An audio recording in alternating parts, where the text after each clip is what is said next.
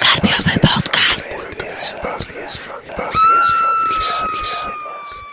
Witam Was, kochani, bardzo serdecznie w kolejnym karpiowym podcaście. Drugiej audycji z cyklu mojego wyzwania czytelniczego na 2016 rok, czyli w omówieniu opowieści Uprowadzony Lee Childa. Jest to druga książka z cyklu Jack Reacher ponad prawem. Aktualnie w kioskach jest już do nabycia trzecia część serii. My natomiast dzisiaj przyjrzymy się bliżej, jak udał się autorowi powrót e, do swojego bohatera po spektakularnym debiucie. A udał się nieźle, choć uprowadzony, czy też umrzeć próbując, bo i pod takim tytułem ta książka była kiedyś wydana, jest powieścią niezłą, ale no dużo słabszą od poprzednika. W trzech zdaniach, o czym jest ta książka? Jack Reacher wskutek przypadku zostaje uprowadzony wraz z faktyczną ofiarą porywaczy. Przez całą książkę stopniowo odkrywamy, kim jest uprowadzona Holly Johnson. Na starcie dowiadujemy się, że jest to agentka FBI, a w trakcie lektury poznajemy kolejne fakty na jej temat.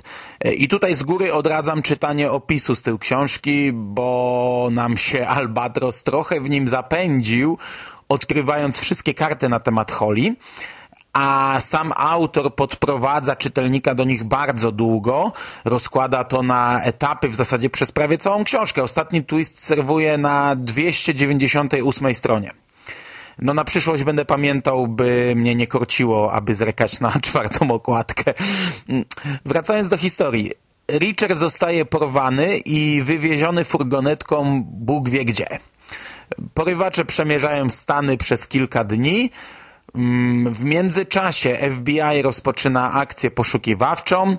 Wydarzenia galopują w szaleńczym tempie, by mniej więcej w połowie książki nastąpił taki zwrot. Bohaterowie docierają do punktu docelowego i historia zmienia się.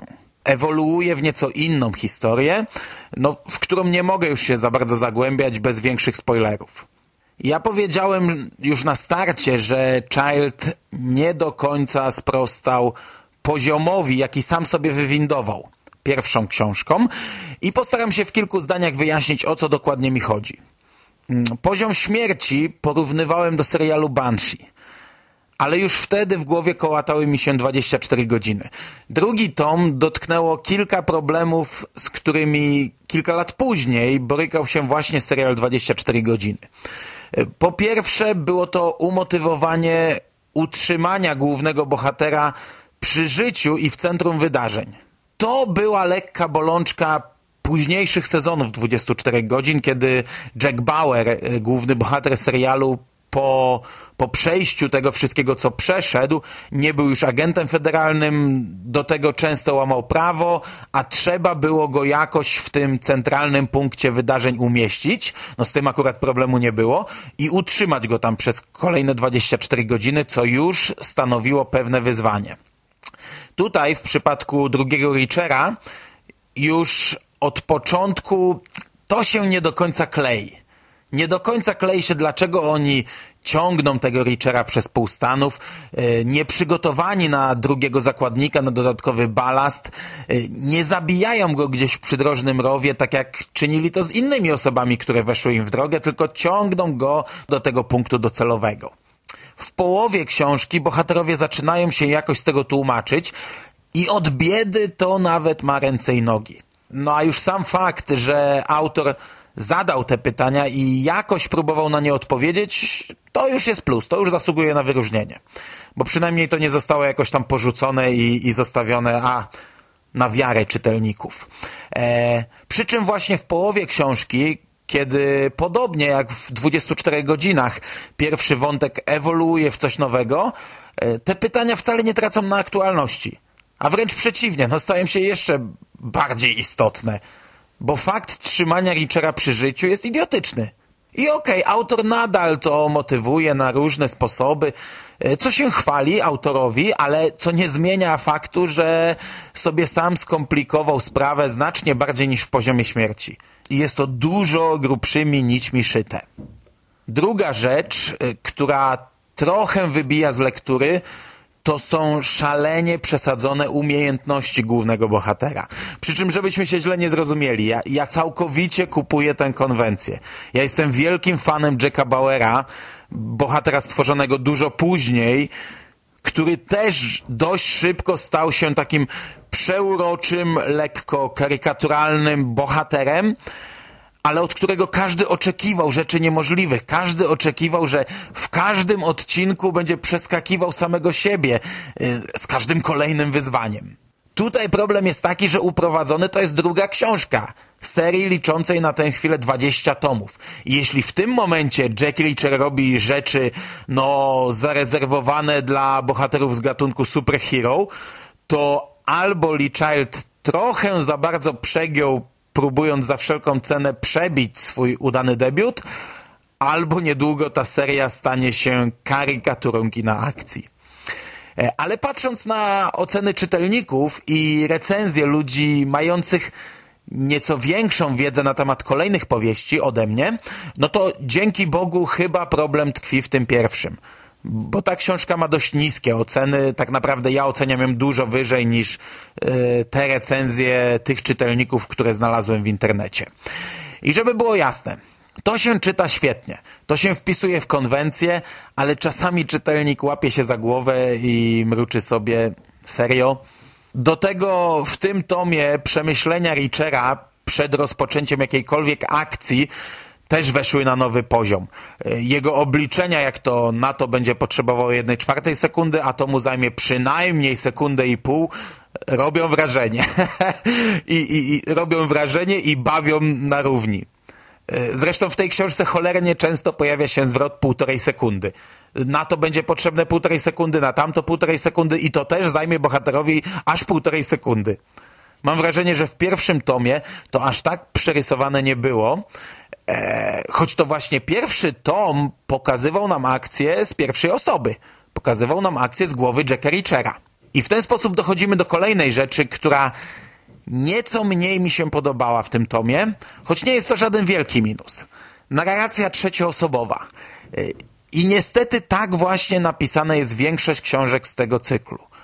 A szkoda, bo na tym przykładzie, na przykładzie uprowadzonego, mogę powiedzieć, że wypada to gorzej. W uprowadzonym mamy taki klasyczny zabieg naprzemiennego opisywania kilku wydarzeń. Niektóre już na starcie są ze sobą połączone, inne na początku są zagadką i dopiero gdzieś tam w połowie książki dostajemy pełen obraz. Teoretycznie to się powinno czytać lepiej. I nie wiem, czy trochę nie krzywdzę tej książki, zaniżając jej ocenę, może przez pryzmat wielu innych podobnych powieści, które w życiu przeczytałem, a trzeba cały czas pamiętać, że ta książka ma 18 lat. A podobnie jak poziom śmierci, no pomijając brak kilku elementów, które dzisiaj by się pojawiły, to jest to bardzo współczesna powieść. I ja tak sobie tutaj porównuję Richera z Bauerem, ale jeśli już ktoś jest tutaj na kimś wzorowany, no to oczywiście Richer jest pierwowzorem. E, tak czy inaczej, no, no kurczę, no wolałem czytać tę historię liniowo, e, troszeczkę spokojniej, po kolei, przechodząc z punktu A do punktu B, e, widzianą właśnie oczami jednego bohatera.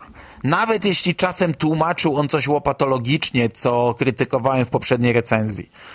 Tutaj jest to zrobione naprzemiennie, przy czym czasami akcja dzieje się tak szybko, równolegle w wielu różnych miejscach, że Child pisze po jednym akapicie i przeskakuje na kolejny i kolejny i każdy kolejny to jest inny bohater i inne miejsce akcji i to, i to naprawdę zasuwa. Akapit, akapit, akapit, akapit. Teoretycznie to powinno działać właśnie tak, że nie możemy oderwać się od lektury, ale na mnie tak działał właśnie pierwszy tom. A w drugim to, to już nie do końca grało tak jak trzeba. Czasem natomiast Lee zatrzymuje nas w czasie I jedna sekunda, czy raczej półtorej sekundy, jeśli chodzi o tę książkę, opisywane jest z, z punktu widzenia wielu postaci. Czasami jedno zdanie wypowiedziane przez kogoś powtarza się trzy, cztery, pięć razy w każdym kolejnym akapicie. Ten facet potrafi opisać moment strzału, rozciągając go na trzy strony. I to jest fajne, to jest urocze. Coś takiego mieliśmy też w pierwszym tomie, choć chyba nie aż na taką skalę. Kiedyś jak byłem w liceum, jak byłem młody, na Polsacie, czy tam na Polonii 1 leciało takie anime o gościach grających w piłkę nożną. Ja tego nie oglądałem, ale czasami siłą rzeczy kilka minut zarejestrowałem i tak jak tam przez pół odcinka potrafili strzelać karnego, tak Jack Reacher wykonując swój ostatni strzał no pff, Lee potrafi to pisać, pisać i pisać, a czytelnik czyta, czyta i nie może się oderwać. No, żeby pisać na trzy strony o pocisku wylatującym z lufy i dlaczego on wypada pod takim kątem i dlaczego uderzy właśnie w ten punkt i tak dalej, i tak dalej. Czytasz i nie wierzysz, jak ktoś potrafi to rozpisać na taką objętość i zrobić to tak fajnie. Niestety dla mnie minusem był też całkowity brak zaskoczenia w tej książce. Nie żeby autor nie starał się nas zaskoczyć. On kombinuje ile może. Rozpisuje to tak jak należy, e, ale tak jak w pierwszym tomie większość twistów dało się też przewidzieć, to jednak kilka razy udało się mnie podejść. Udało mu się mnie podejść. Tak tutaj, e, choć jest parę naprawdę ciekawych zabiegów, ani razu nie doświadczyłem takiego uczucia, kiedy na scenie wydarzyłoby się coś, czego wcześniej nie brałbym pod uwagę. I wreszcie na koniec jeszcze jedno pytanie. Czy jest to powieść autonomiczna? Tak. Książkę można czytać z całkowitym pominięciem poziomu śmierci. Chronologicznie akcja rozgrywa się później. Wydarzenia z pierwszego tomu wspomniane są chyba tylko w jednej rozmowie, i wspomniane są bardzo ogólnie, bez żadnych spoilerów. Jeśli ktoś nie czytał pierwszego tomu, to nawet nie zwróci uwagi na taki fragment. Postać głównego bohatera rozpisana jest bardzo dobrze. Y, dostajemy, wydaje mi się, że znacznie więcej fragmentów układanki. Trochę wspomnień z wojskowego życia, ale autor nie traktuje tego po macoszemu, wychodząc z założenia, że, że już raz przedstawił go czytelnikom, a, a jednocześnie na chwilę obecną nie jest to jeszcze nużące. Nie mam pojęcia, jak to będzie wyglądało dalej. No, zobaczymy. I to w zasadzie tyle na ten temat. Myślałem, że z każdym kolejnym tomem będę mówił trochę mniej, a okazuje się, że jednak trochę tych przemyśleń po lekturze mi się nazbierało i z pominięciem e, całej informacji na temat kioskowej serii to wyszło mniej więcej tyle samo. E, no, podsumowując, według mnie drugi tom jest trochę słabszy, ale to jest nadal kawał dobrej rozrywki, którą czyta się szybko i którą polecam. Ja tymczasem biorę się już za wroga bez twarzy i myślę, że usłyszymy się już za dwa tygodnie. Do usłyszenia. Cześć.